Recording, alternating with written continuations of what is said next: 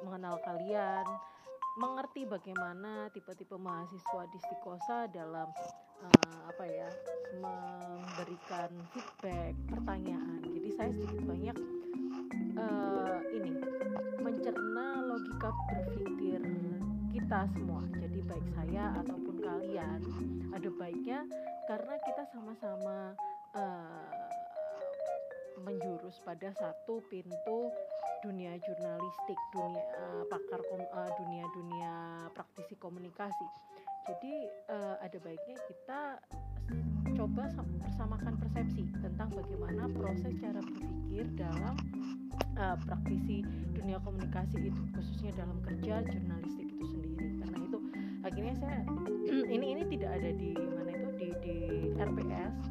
Jadi murni niat saya sebagai materi insidental yang saya kira ini perlu kalian ketahui karena ini menyangkut hal yang sangat kompleks ya bagaimana cara kita berpikir cara kita melihat uh, seseorang sebuah institusi bagaimana sudut pandang kita terhadap suatu hal. Ini merupakan hal yang sangat kompleks tapi ada baiknya saya coba untuk uh, persamakan persepsi dengan kalian ya supaya nanti bisa men-trigger diskusi lebih lanjut mengenai hal ini ya mengenai bias implisit jurnalisme. Jadi sekali lagi bisa dibuka slideshow PowerPoint yang sudah saya beri pada kalian sambil disimak penjelasan penjelasan dari saya uh, dan juga catatan dan pulpen siapa tahu nanti kalian perlu mengambil catatan tambahan ya dari saya. Jadi kalian bisa buka slide yang kedua. Saya akan mulai dengan hal yang paling dasar mengenai definisi bias ya. Jadi apa sih bias itu kalau kita artikan secara uh, definitif? Bias itu merupakan prasangka atau tendensi ya yang ini wujudnya bisa menjadi kecenderungan kita terhadap sesuatu terhadap seseorang uh, berdasarkan preferensi-preferensi yang kita punya yang yang yang membentuk kita sampai menjadi sebuah individu yang sekarang kita ini cenderung hidup bersama bias subjektif kita masing-masing. Dan uh, itu wajar. Asli hal-hal uh, tersebut adalah hal yang normal. Hanya saja bagaimana uh, sekarang kita harus mencoba mengafirmasi ya. Mencoba mengafirmasi kita mencoba mengadmit atau mengakui kalau kita punya bias dalam hal uh, suatu hal tertentu seperti itu. Jadi itu kalau secara definisi tapi kalau uh, gampangannya kalau kita pakai bahasa bahasa yang lebih kasual bias itu kan uh, seperti halnya ini ya benar-benar sebuah tendensi atau prasangka kita terhadap seseorang terhadap su uh, suatu hal yang mana itu terbentuk berdasarkan pengalaman berdasarkan uh, tumbuh kembang lingkungan kita jadi itu tadi kenapa saya sebut bias itu sebagai hal yang uh, kompleks ya karena ini sangat mempengaruhi bagaimana kita mempersepsikan suatu hal. Contohnya saja ya, dengan seorang teman itu kan bisa jadi renggang setelah kita punya masalah dengan dia. Nah, uh, setelah itu nanti kalau misalnya ke depannya kita terlibat kerja bersama teman kita itu, bisa jadi uh, kita enggan gitu ya, agak-agak malas-malesan. Karena apa? Karena kita sudah punya bias dengan uh, teman lama kita tersebut. Jadi itu membuat kita agak sulit untuk bekerja secara profesional dengan dia atau akhirnya memang kita mengakui kalau sulit profesional dengan orang yang uh, kita tahu track recordnya itu seperti apa gitu ya. Jadi itu itu sangat mempengaruhi kita untuk berpikir secara subjektif. Dan juga uh, apa namanya tendensi-tendensi tersebut itu sering kali ada halnya disadari atau tidak disadari oleh kita. Karena itu secara umum ya supaya sistematis sekarang kalian buka slide ketiga uh, supaya berurutan saya klasifikasikan bias menjadi bias eksplisit dan bias implisit. Ini yang paling umum ya uh, pengelompokan secara umum. Jadi kalau bias eksplisit itu menjadi tendensi atau prasangka yang kita kemukakan secara sadar. Jadi kita sadar kita mengakui kalau kita memang punya prasangka terhadap suatu hal suatu uh, seseorang suatu institusi. Uh, dan itu bisa apa namanya uh, kita kita bisa kita ungkapkan secara terang-terangan ya. Ataupun bisa hanya kita simpan dalam hati jadi kita batin gitu. Tapi intinya di situ kita mengakui kita mengafirmasi kalau kita punya bias dalam uh, memandang suatu hal tersebut. Seperti itu. Misalnya misalnya nih kalau kita ngomong mengenai rokok.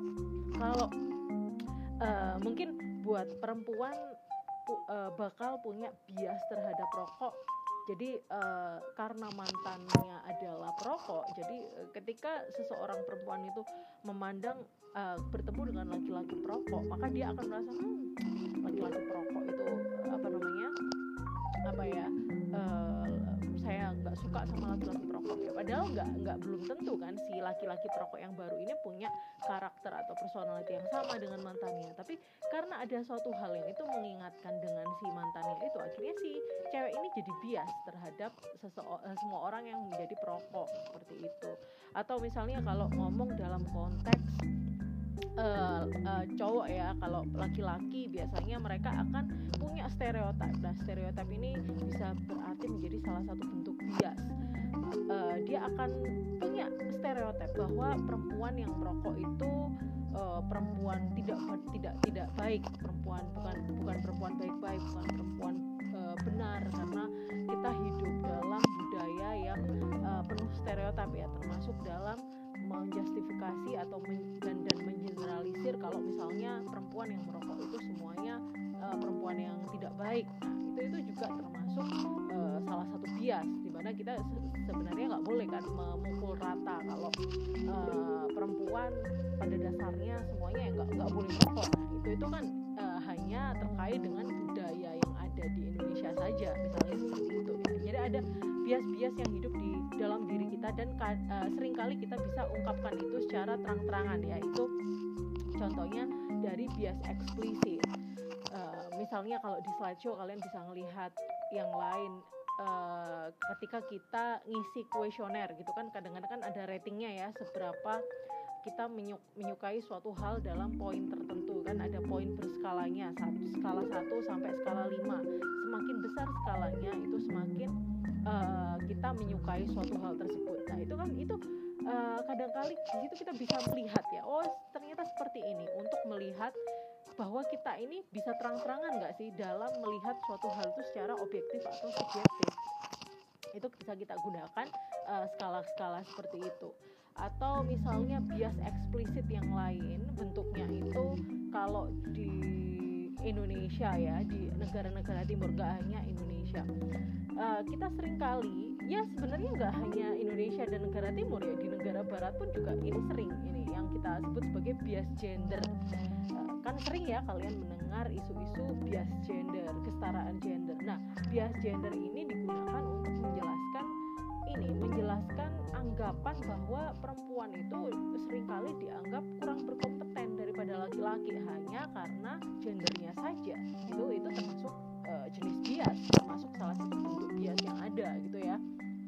Dan uh, salah satu bias yang tumbuh subur di negara-negara barat misalnya sekarang adalah uh, superioritas orang-orang kulit putih di mana kita sering kali mendengar isu-isu white supremacy ya uh, apa namanya betapa orang-orang yang yang merasa apa namanya kalau dari sudut ras itu mereka termasuk apa itu namanya ya saya lupa uh, kalau kita ini kan mongoloid ya. Kalau mereka ini kalau kalau ada satu, salah satu rasnya orang-orang negara barat itu itu uh, mereka menganggap diri mereka lebih superior dari orang-orang yang berkulit lain. Entah itu kulit kulit Asia atau kulit uh, kulit hitam uh, dari negara-negara Timur Tengah itu kan kalau mereka menyebut kita kita itu bukan orang kulit putih gitu ya. Jadi nggak jelas warna kulit kita apa. Uh, kalau khusus kulit hitam baru itu merujuk pada orang-orang uh, ras negroid.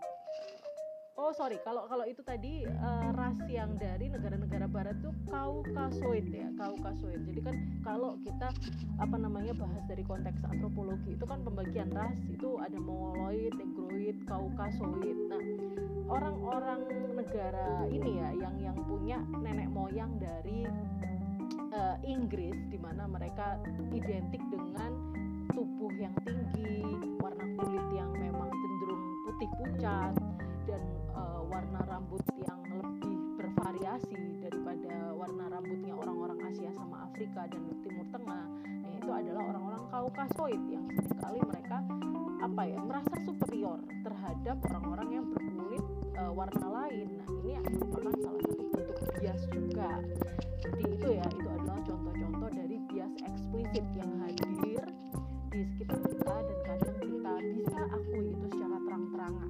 Lalu ini ini uh, ini sebenarnya uh, kalau kita punya bias eksplisit ini bagus ya. Artinya kita awas kita sadar kalau diri kita ini punya apa namanya punya punya kecenderungan terhadap uh, suatu sudut pandang tapi yang bahaya adalah kebalikan dari bias eksplisit yaitu bias implisit itu sendiri di slide yang keempat bisa kalian lihat ya bias implisit itu atau di bahasa Inggrisnya itu sering kali ya ini ini sangat populer uh, terminologi implicit bias. Jadi bias implisit ini merupakan kecenderungan kita, prasangka kita, tendensi kita terhadap suatu orang, suatu hal, suatu kelompok, suatu negara, suatu entitas yang itu uh, hadir, yang itu kita punya, tapi kita nggak sadar gitu ya, karena itu sudah hidup dalam alam bawah sadar kita.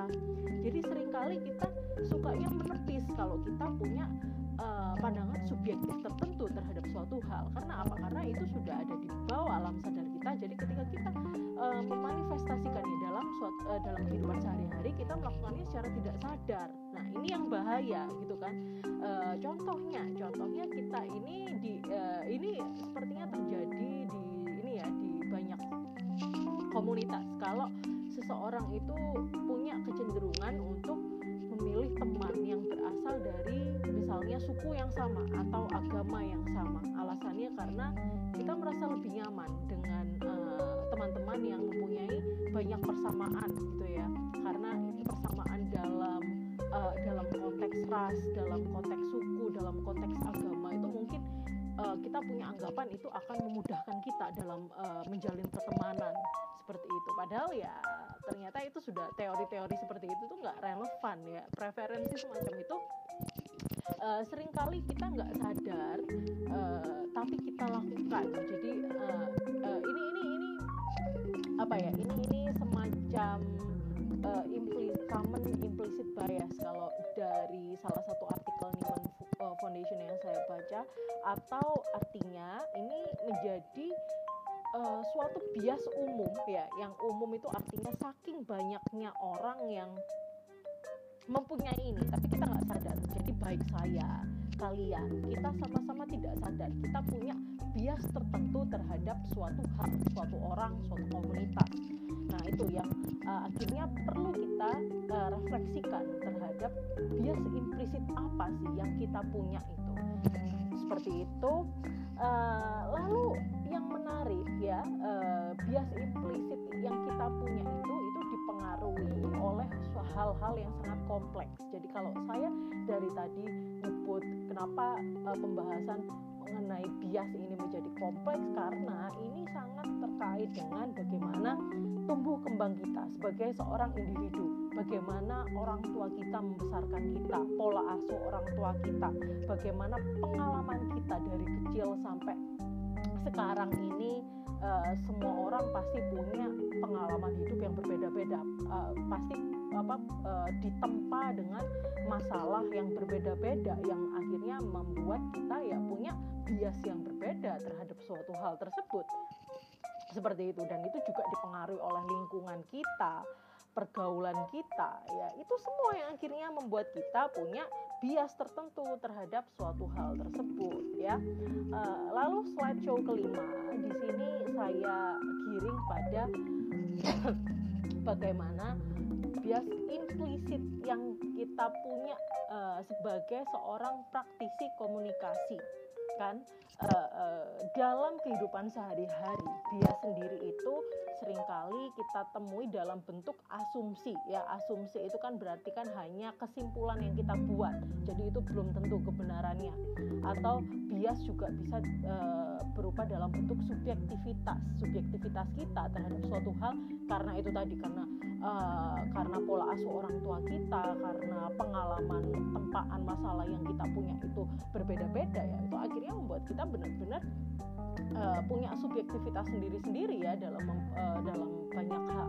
Dan juga yang ini tadi ya yang sudah saya sentil sedikit bahwa bias sering kali juga bisa berupa dalam bentuk stereotip ya. Di, apalagi di negara-negara timur ini stereotip ini tumbuh subur sekali kan ya. Bagaimana kita uh, dibesarkan dengan uh, pemahaman kalau ini nggak boleh ini ini nggak boleh itu. Stereotip stereotip itu yang kadang kali uh, harus kita kritisi harus kita uh, refleksikan sekali lagi apakah itu hanya sebuah ketakutan dari apa namanya zaman tersebut bisa jadi kalau sekarang sudah 2021 ada kalanya stereotip itu sudah nggak relevan gitu kan. Ya udah kita dibang aja kita sanggah aja karena itu sudah nggak relevan dengan kehidupan yang sekarang istilahnya seperti itu. Nah lalu akhirnya kenapa kita sebagai praktisi komunikasi itu penting akhirnya untuk menyadari untuk mengafirmasi? Bias implisit apa sih yang kita punya karena apa? Karena dalam pekerjaan ini kita ini kerjaannya adalah untuk menyampaikan informasi. Seperti itu ya. Jadi kalau uh, kita nggak bisa mendeteksi bias implisit yang kita punya ya bisa jadi yang terjadi adalah reproduksi bias itu sendiri gitu kan? Karena itu tadi pekerjaan kita untuk menyampaikan komunikasi uh, informasi entah itu secara verbal uh, secara verbal mungkin dilakukan oleh PR-PR ya. Public relation itu tugasnya sebagai penyambung lidah secara verbal. Sedangkan kalau misalnya uh, kalian jurnalis berarti kalian lebih menyampaikan informasi secara tertulis kan? Jadi beda-beda. Tapi itu tetap semua informasi yang di sana kita nggak boleh malah mereproduksi bias yang kita punya dalam informasi yang kita berikan kepada orang lain. Lah itu adalah poin yang sangat penting di sini. Kenapa? Uh, bias implisit menyadari mengafirmasi hal tersebut adalah hal yang sangat esensial pada kerja jurnalistik itu sendiri. Sekarang uh, contoh yang paling mudah kalau uh, pekerjaan kita adalah jurnalis. Jurnalis itu setiap mau bikin tulisan pasti kita dituntut untuk membuat angle yang menarik angle yang bisa me, apa ya memancing pembaca untuk terus uh, up to date sama berita-berita tersebut untuk membaca berita tersebut sampai tuntas lah ya at least sampai seperti itu. Nah dalam proses pencarian angle tersebut sering kali kita bisa terjebak dalam bias yang kita punya sendiri itu kalau kita nggak hati-hati misalnya seperti itu. Nah untuk me, ini ya mendeteksi bias implisit kita dan meng, menghindari supaya itu uh, akhirnya me, apa namanya mempengaruhi uh, angle tulisan kita mempengaruhi cara kita mencari data pada narasumber-narasumber itu hal yang kita lakukan. Yang yang paling mudah ini adalah verifikasi tentunya. Tapi nanti ini akan saya bahas selanjutnya ya. Verifikasi menjadi unsur yang sangat penting. Makanya kalau di uh, 10 elemen jurnalistiknya Bill Kovac itu selalu ditekankan. Yang pertama dalam kerja jurnalistik adalah verifikasi verifikasi verifikasi. Uh, kerja jurnalistik infotainment. Infotainment itu bukan kerja jurnalistik itu adalah bagian dari jurnalisme kuning atau yellow journalism yang di sana di sana dia tidak apa namanya tidak tidak tidak ber uh, tidak melalui proses yang kita lakukan pada kerja jurnalistik yang sesungguhnya ya. Ini ini uh, saya berikan selingan karena uh, kemarin kalian sering kali tanya mengenai kasus-kasus infotainment yang uh, menurut saya itu itu itu punya porsi sendiri ya. Jadi itu bukan kerja jurnalistik. Kayak misalnya kasus-kasus seperti apa Nisa Sabian yang kalian tanyakan kemarin. Nisa Sabian jadi selingkuhan orang. Terus siapa itu? Gisel punya kasus video porno dan segala macam. Nah yang kalian tanyakan itu sebenarnya merupakan bagian dari infotainment atau jurnalisme kuning bukan dari jurnalistik kerja jurnalistik yang uh, yang yang sesungguhnya yang kita bahas dalam kuliah sehari-hari. Walaupun kenyataannya banyak sekali jurnalis yang tidak menyadari dan mereka uh, menyangkal bahwa kerja yang mereka lakukan adalah kerja infotainment gitu ya. Itu beda jelas kerja infotainment dan kerja jurnalistik. Hanya saja penamaannya kalau kita uh, apa namanya penamaannya itu mereka pakai apa namanya uh, terminologi yellow journalism atau jurnalisme kuning itu kalau kita uh, pakai konteks negara barat. Mereka menyebut kerja infotainment itu sebagai yellow journalism itu sendiri. Kalau di Indonesia ya udah kita sebut itu sebagai kerja infotainment aja. Nggak usah apa disangkut pautkan dengan berita-berita jurnalistik seperti itu. Oke kembali sekarang ke slide yang keenam. Nah ini akhirnya yang uh, jadi penting. Ya bias implisit itu bisa jadi masalah kalau kita tidak mengontrol kalau kita tidak mengelola bias tersebut sendiri. Misalnya ini uh, contohnya ya. Ketika uh, ada suatu kasus penggusuran rumah penduduk ini kan banyak ya di Jakarta itu kan yang uh, ada ada rumah padat penduduk di situ dipaksa untuk dibeli secara uh, massal dengan suatu properti besar. Dan di situ ada jurnalis-jurnalis yang mereka tugasnya ini ya merunning atau harus selalu up, memberitakan. Jadi kalau kita sudah kerja di satu media biasanya kalau kita dari pertama itu sudah meliput kasus tersebut lebih baik kita akan uh, terus ini ya catching up sama uh, apa namanya progres dari kasus tersebut. Misalnya dalam konteks ini adalah kasus penggusuran rumah penduduk. Nah uh, dalam meliput kasus seperti ini kita memang perlu effort lebih gitu kan. Karena uh, secara energi, secara mental kita ini terkuras gitu ya. Kita harus mau mewawancarai penduduk penduduk-penduduk yang tinggal di beberapa di kampung-kampung yang mau digusur itu kita tanya mereka apa yang membuat mereka setuju apa yang membuat mereka tidak setuju untuk menjual lahan mereka dengan nominal yang sudah ditentukan. Misalnya seperti itu pro, pro dan kontra itu kan pasti ada. Di situ tugas dari jurnalis itu akhirnya untuk mempertemukan uh, apa informasi-informasi tersebut merangkainya jadi suatu cerita yang itu uh, mengcover kedua belah pihak. Jadi nggak hanya abot cc istilahnya nggak hanya me, apa namanya uh, me, me, me, memberitakan uh, berat pada satu pihak saja gitu ya uh, itu itu memang perlu usaha lebih bagaimana kita harus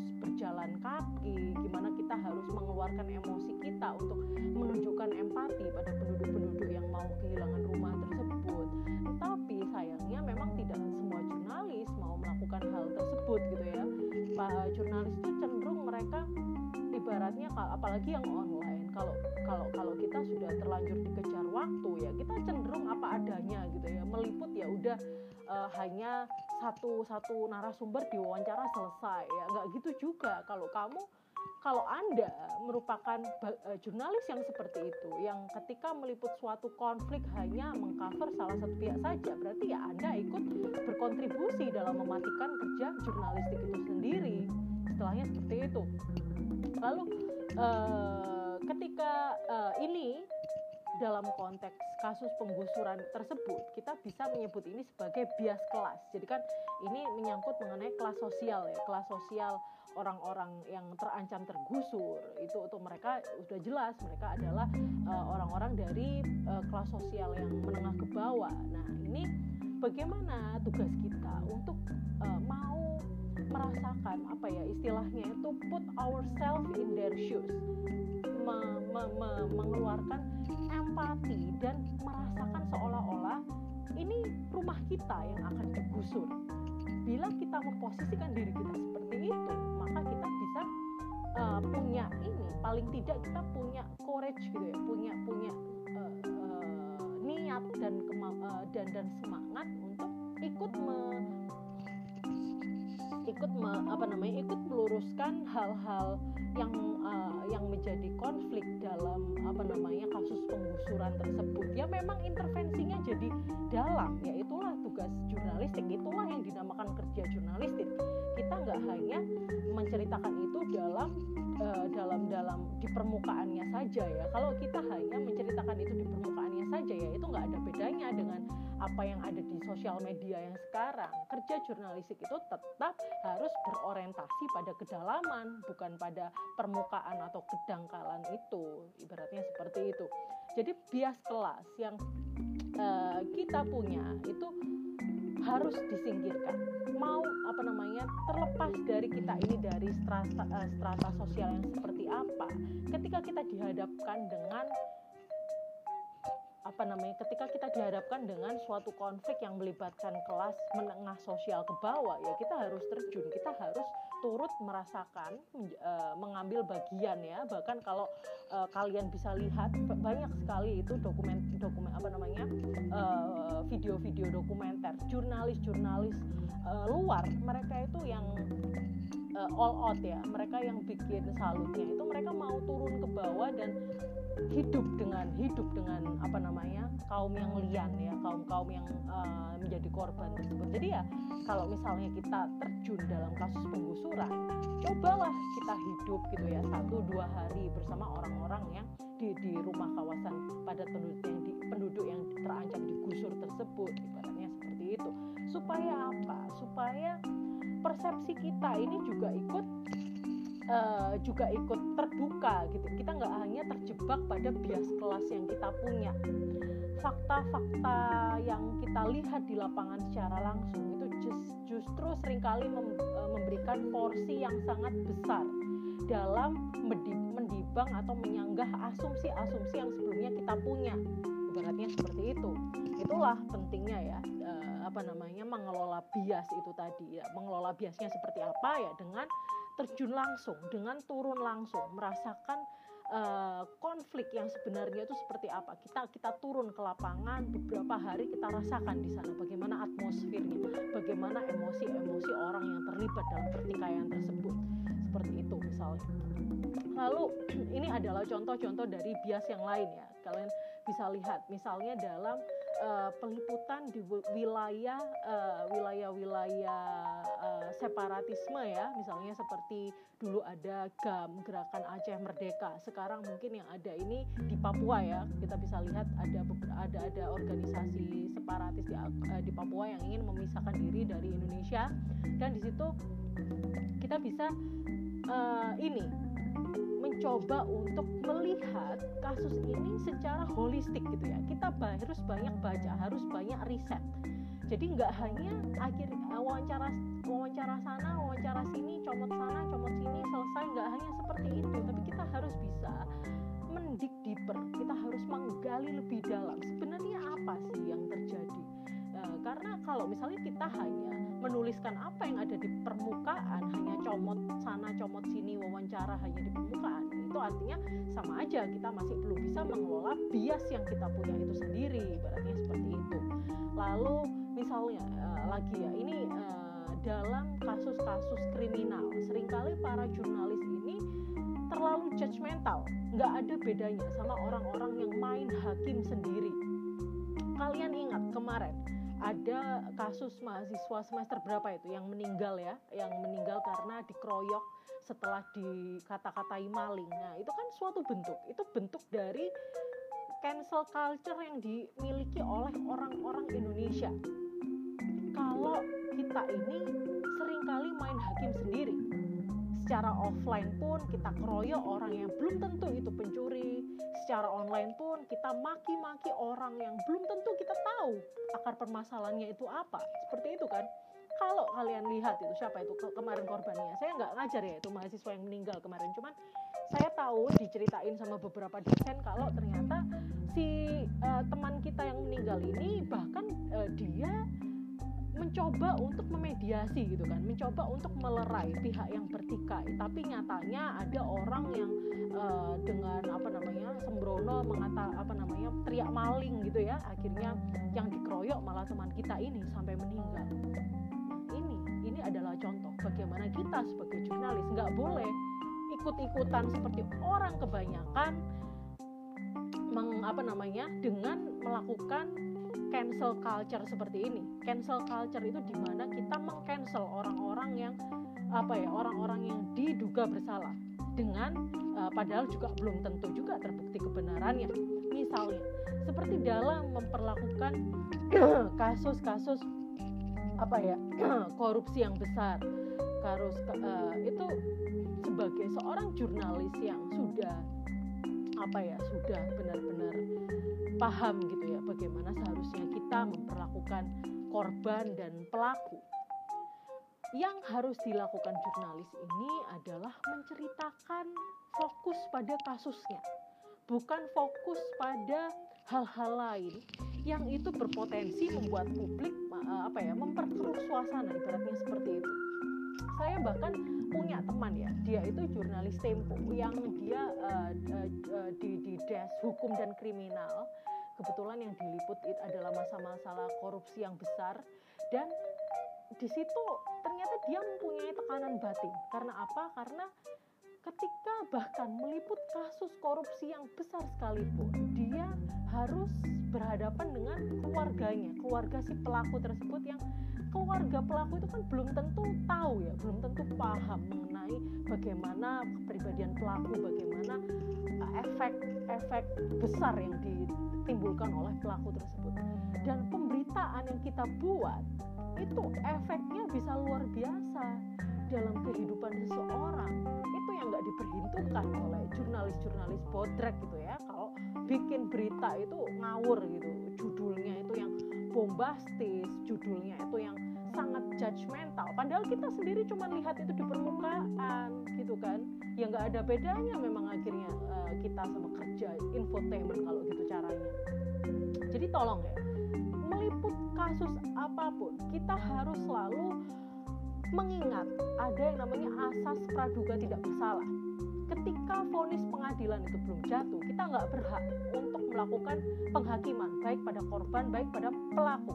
Yang kita lakukan itu sebatas hanya menyodorkan fakta-fakta di lapangan yang sudah ada, bukan asumsi-asumsi berdasarkan bias-bias yang kita punya. Itu tadi seperti itu, ya itu itu sering kali karena mungkin ya gimana ya namanya juga media online. Nggak semua orang media itu kuliahnya jurnalistik nggak semua jurnalis itu paham dengan hal-hal seperti ini. Karena itu saya tekankan di sini karena itu saya ingin apa ya menyamakan persepsi dengan kalian bahwa ini loh yang terjadi di era banjir informasi di era kita sekarang nggak bisa membedakan mana informasi yang benar mana yang salah kita harus bisa menyadari bias kita sendiri dulu. Bias implisit apa yang kita punya? Sebelum kita memberitakan sebelum kita menyampaikan informasi baik secara tulisan baik secara lisan kepada publik seperti itu. Lalu yang terakhir ini ya eh, banyak sekali juga penandaan pada minoritas atau kaum melian itu tadi. Misalnya orang Jawa selalu diidentikan dengan apa? Dengan uh, malas atau orang uh, suku Tionghoa, orang Cina diidentikan dengan pelit atau hal-hal seperti itu.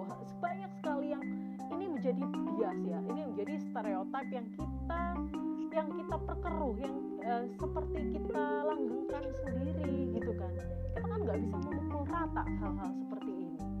Jadi lebih baik kita kita nggak usah nggak usah pelihara gitu ya ibaratnya stereotip stereotip yang ada yang itu jadi turunan dari yang apa namanya dari dari nenek moyang bukan dari nenek moyang dari budaya kita. Ibaratnya yang baik itu yang kita pelihara yang jelek-jelek yang seperti ini yang nggak usah kita pelihara kita buang aja ibaratnya seperti itu.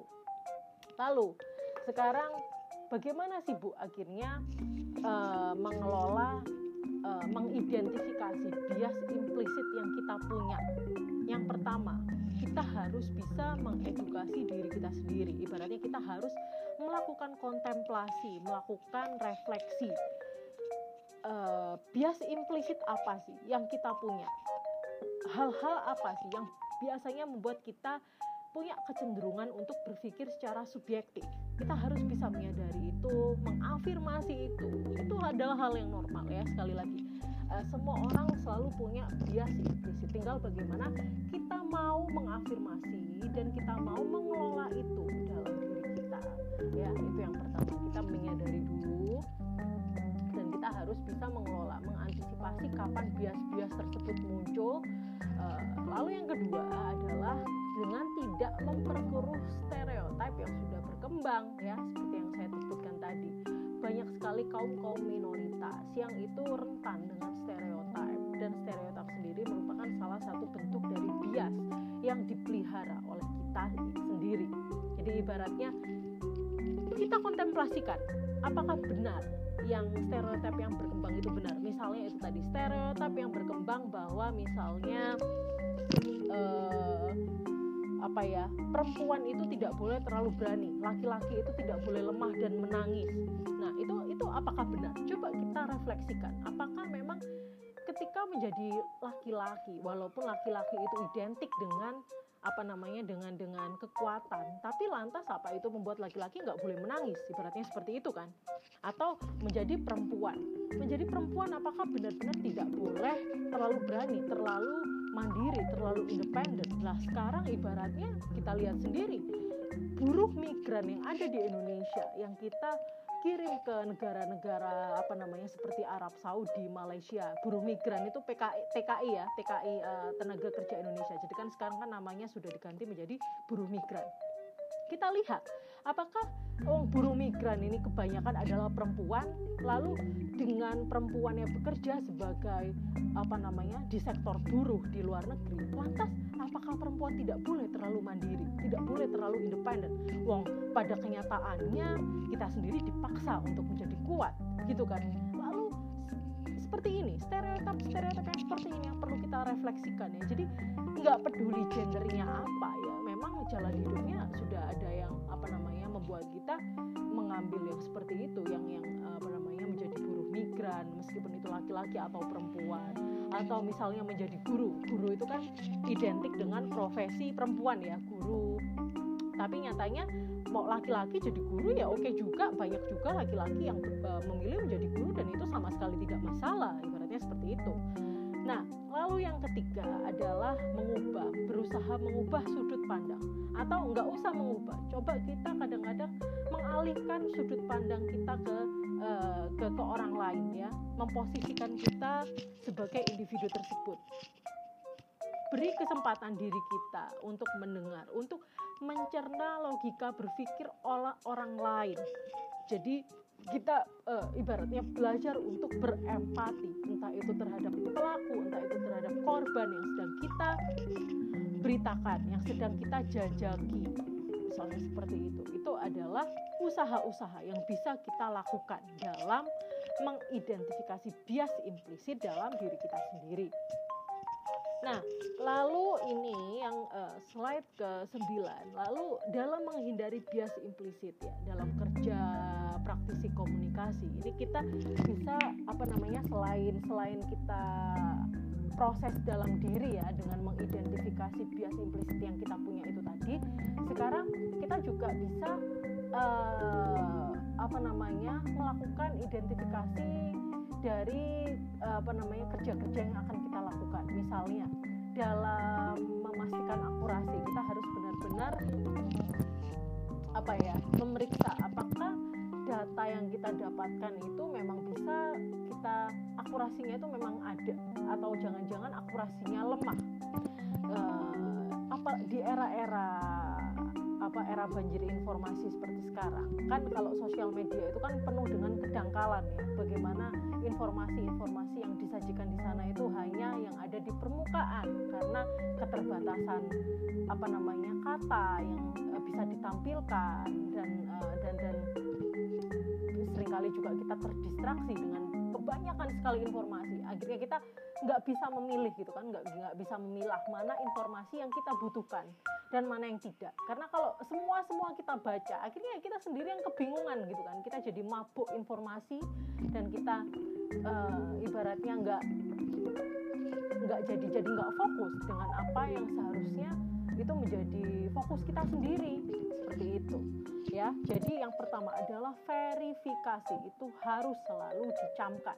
Apalagi kalau kalian kalau kita melihat sebuah informasi da dari sosial media atau dari media online saja itu tolong sangat diverifikasi kebenarannya lebih lanjut. Jangan hanya asal comot. Karena seperti tugas-tugas yang kemarin uh, kalian lakukan ya khususnya tugas-tugas penganti UTS uh, yang yang mata kuliah reporting 2 ya jurnalisme data itu itu banyak sekali uh, mahasiswa-mahasiswa yang mengambil infografis dengan tidak melihat apa ya apakah media yang menampilkan infografis ini ini bisa dipercaya apakah itu reliable apakah itu kredibel atau enggak sih? Ya kalian asal comot aja gitu kan untuk menggugurkan kewajiban ngumpulin tugas gitu aja ya. saya nggak maaf saya bukan dosen seperti itu saya saya baca gitu tugas kalian satu-satu dan saya amati siapa yang punya niat untuk belajar dengan mengerjakan tugasnya itu dan mana yang hanya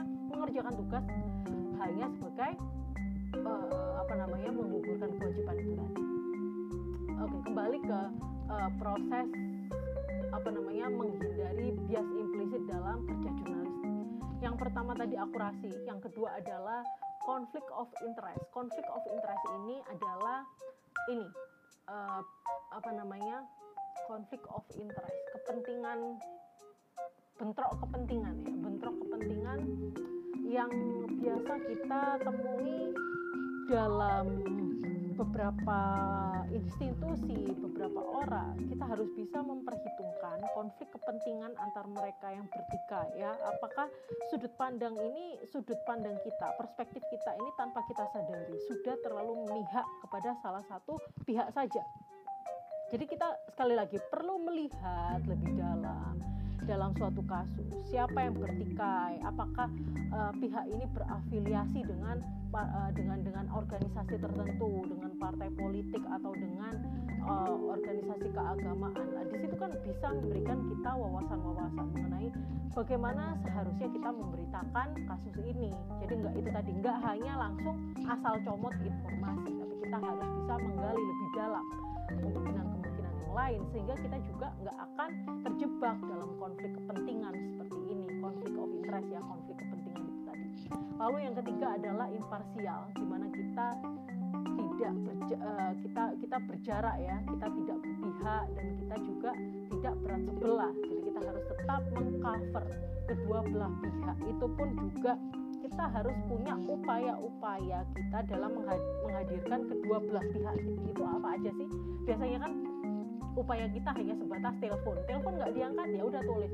Ketika uh, uh, sudah berusaha dikonfirmasi tapi tapi apa namanya pelaku atau uh, tapi tidak menjawab tidak memberikan jawaban. Nah itu itu ibaratnya yang paling gampang ya jurnalis itu kita cuman us uh, usaha buat telepon nggak dijawab kita tulis itu nggak dijawab gitu. berarti itu kan kita seolah-olah sudah menggiring pada opini publik bahwa si salah satu pihak ini menghindar tidak mau memberikan konfirmasi.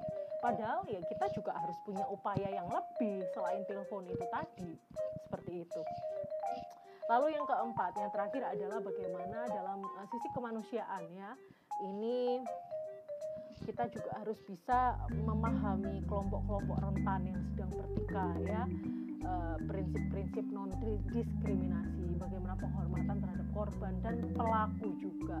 Bahkan uh, kalau kita ini ngomong pelaku kriminal ya di media-media itu banyak sekali yang mukanya nggak diblur malah itu dijadikan meme gitu kan. Itu itu itu luar biasa bahayanya ya. Karena apa? Karena kalau kita menggunakan akun anonim dan kita membuat serangan hate speech atau kita membuat meme terhadap pelaku seperti itu arti kita kita ke kemungkinan kita untuk digugat menggunakan pasal UU itu sangat besar.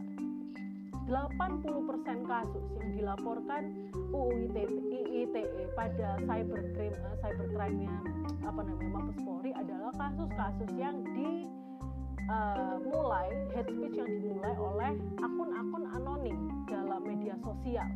Dan tingkat penahanan tersangkanya itu itu besar gitu ya. Jadi itu yang membuat kalian harus berhati-hati. Bagaimana kalian nggak nggak usah ikut-ikut nggak usah menjadi warganet warganet yang serampangan apa namanya komen-komen kanan kiri seperti itu ya. Itu itu ya coba dibedakan lah kalian mahasiswa yang belajar ilmu komunikasi dengan warganet warganet yang nggak tahu apa namanya etika etika apa namanya dalam bersosial media itu seperti apa nah lalu ini akhirnya ya, slide ke 10 uh, akhirnya back to basic ya. Prinsipnya dalam kerja jurnalisme adalah verifikasi berlapis. Jadi kita nggak nggak bisa hanya melakukan satu kali verifikasi. Kalau kalian mau seperti itu ya ala-ala ya monggo gitu kan. Cuman ya itu artinya kalian uh, tidak melakukan kerja jurnalistik yang sesungguhnya. Walaupun hanya meliput berita reguler harian, tapi verifikasi yang kita lakukan juga harus berlapis-lapis makanya kan kalau saya sendiri ya saya sendiri tidak pernah tidak pernah mengamini kalau yang namanya comot informasi dari media sosial atau dari media online itu dibenarkan. Nggak ada itu istilahnya. Kalau kalian boleh misalnya bu kalau di Tirto itu biasanya Tirto kan dia juga ini apa mencomot informasi dari media lain. Ya kalian lihat konteksnya sekali lagi. Jangan hanya dinilai di permukaan. Tirto itu nggak semua nggak semua berita. Dia juga comot informasi dari media lain. Uh, selalu ada konteksnya. Misalnya dia membuat artikel kesehatan. Yang dicomot adalah informasi dari jurnal online bukan media online. Jurnal dan media itu lain. Jurnal itu memuat hasil penelitian yang dilakukan dengan pendekatan saintifik, bukan media, bukan media sembarangan yang ya yang hanya uh, berorientasi pada kedangkalan tersebut. Kalian lihat itu informasinya, apakah uh, mungkin si si si Tirto dia mengutip berita hanya untuk tambahan informasi saja, bukan untuk dasar informasi saja.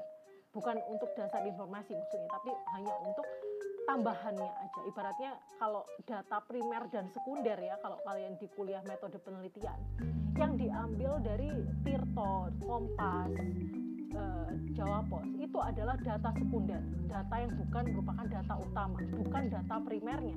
Data primernya ya kita harus usaha sendiri dengan verifikasi berlapis tersebut, tentunya seperti itu. Jadi tanpa verifikasi kita ini cuma membakar sebuah informasi. Kita hanya bisa saja kita dimanfaatkan dengan salah satu pihak tertentu yang punya kepentingan tanpa kita sadari apakah kita mau dimanfaatkan seperti itu oleh orang-orang yang uh, itu tadi ya yang uh, punya bentrokan dalam konflik-konflik kepentingannya seperti itu. Jadi tolong uh, kita tidak mengarahkan apa namanya uh, isu uh, tidak mengarahkan apa yang kita, informasi yang kita punya tidak mengarahkan uh, kemauan kita pada narasumber yang sedang kita wawancara. Istilahnya don't put your words in their mouth. Jadi kalau kita tanya tapi kita pancing dengan jawaban-jawaban yang itu kita keluarkan. Misalnya dalam sebuah wawancara uh, bu uh, ini ya misalnya dalam apa ya dalam kasus sebuah kasus korupsi kita wawancara pelakunya. Lalu uh, uh, kita misalnya kita gelontorkan kalimat uh, pertanyaan siapa saja yang terlibat selain anda? Misalnya kita punya pertanyaan seperti itu terhadap apa namanya si pelakunya. Tapi uh, lalu kita juga mancing gitu. Kita mancing. Berapa orang pak yang terlibat? Ini kan pasti banyak ya pak. Nah itu itu itu kalian hindari ya hal-hal seperti itu. Memancing dengan memasukkan kalimat kita ke dalam istilahnya ke dalam pancingan-pancingan tersebut. Ya jadilah jurnalis yang bijaksana yang jurnalis yang punya etika dengan melihat sesuatu itu secara dalam dan tidak perlu memperkeruh suasana dengan apa namanya memancing-mancing hal-hal yang seperti itu tadi ya. Ini kalimat penutupnya tadi tetap dari Bill Kovac uh, sama Tom ya di Element of Journalism. Kalau uh, garda utama dalam kerja jurnalisme atau dalam konteks kita hari ini adalah kerja praktisi komunikasi adalah verifikasi. Kalau boleh saya tambahkan ya verifikasi berlapis itu tadi. Supaya apa? Itu akan menghindarkan kita untuk memasukkan bias-bias implisit yang kita punya dalam proses kerja komunikasi kita. Oke, itu uh, itu materi dari saya untuk hari ini dan sekarang kalian bisa lihat ya untuk presensi yang harus kalian lakukan kalian berikan pendapat kalian mengenai bentuk bias apa sih yang sering kali kalian temui dalam framing berita-berita di media, baik media mainstream ataupun non mainstream. Kalau media-media mainstream itu media-media arus utama ya, seperti Kompas, Jawa Post, Tempo, itu uh, detik.com. Jadi media-media yang uh, sudah sudah ibaratnya sering kali menjadi jujukan bagi publik. Kalau media-media non mainstream itu media-media yang punya cara lain dalam menyuguhkan beritanya, misalnya seperti Tirto, watchdog dokumentari atau apalagi Mojo. Jadi mereka punya pangsa pasar, punya pembaca tersendiri yang yang itu eh, nggak uh, mainstream misalnya seperti itu ya. Dijelaskan pendapat kalian dalam 50 kata di komentar dalam Google Classroom dengan format yang seperti saya contohkan ya di uh, di slide PPT-nya. Oke, teman-teman mahasiswa itu saja untuk kuliah hari ini. Bisa kalian tanyakan apa yang menjadi apa namanya uh, pertanyaan ini akan menjadi diskusi yang sangat menarik kalau kalian punya uh, feedback untuk saya dan pertanyaan mengenai materi ini. Terima kasih untuk hari ini teman-teman semuanya. Wassalamualaikum warahmatullahi wabarakatuh.